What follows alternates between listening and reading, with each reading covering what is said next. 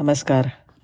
स्वामी विवेकानंद श्री सुनील चिंचोळकरांनी लिहिलेल्या पुस्तकाचा आधार घेऊन विवेकानंदांच्या लहानपणीच्या काही आठवणी सांगणार आहे.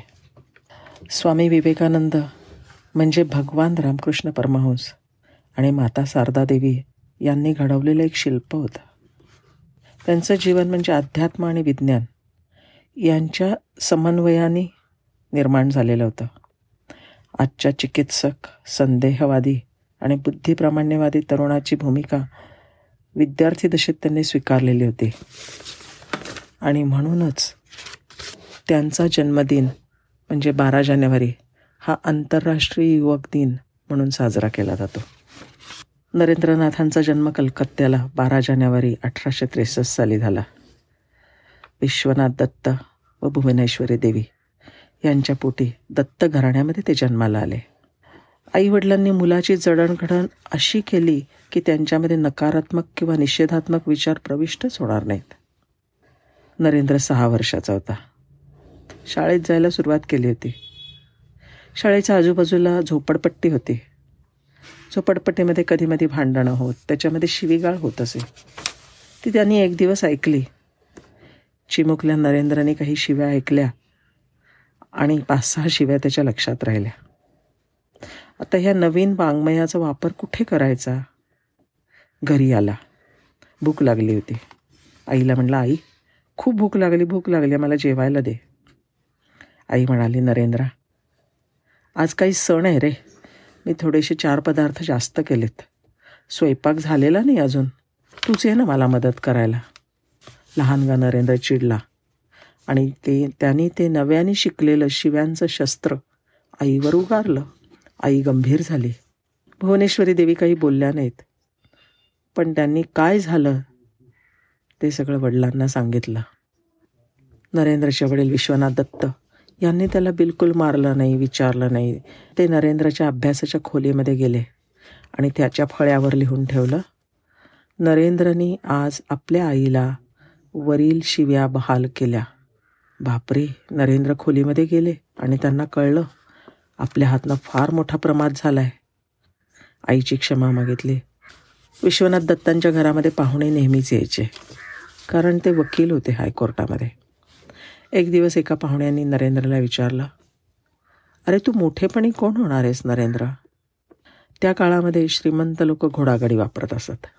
त्या घोड्यांना नियंत्रण करणारा एक कोचमन असे.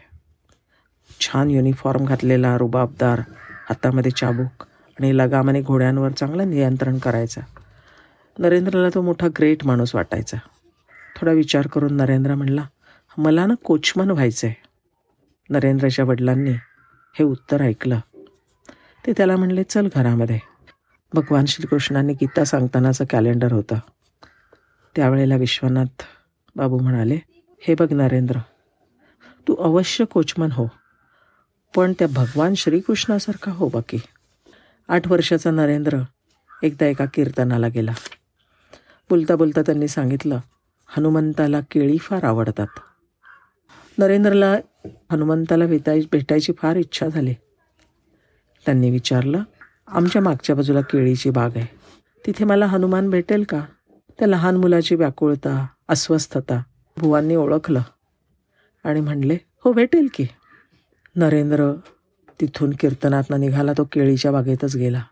हनुमंताची प्रतीक्षा खूप केली पण नाही भेट झाली. त्याचा चेहरा कोमेजला अंतःकरण फार व्यतीत झाला. आईला म्हणलं आई कीर्तनकार बुवा खोटं बोलतात का गं?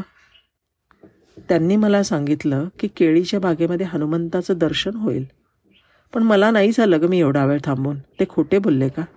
आईने विचार केला आणि ते म्हणली हे बघ तू सांग मला की हनुमंताला केळी जास्त आवडणार की रामाचं काम?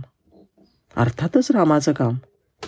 अरे मग रामाचं कुठलं तरी महत्त्वाचं काम करण्यासाठी हनुमंत गेले आहेत कुठेतरी. म्हणून ते बागेत आले नाहीत बरं का? नरेंद्रला ध्यानाची सिद्धी लहानपणापासून प्राप्त झालेली होती. त्यांचं त्याचं मन अगदी सहज एकाग्र होत असे.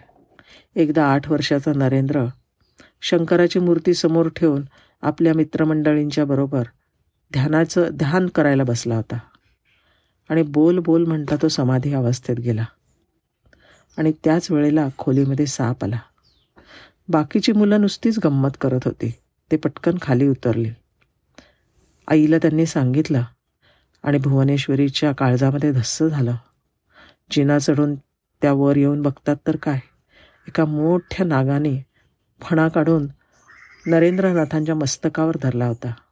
अशी त्यांना चित्ताची विलक्षण एकाग्रता साधली होती. ते उत्तम गात सुंदर कविता करत चाल लावत.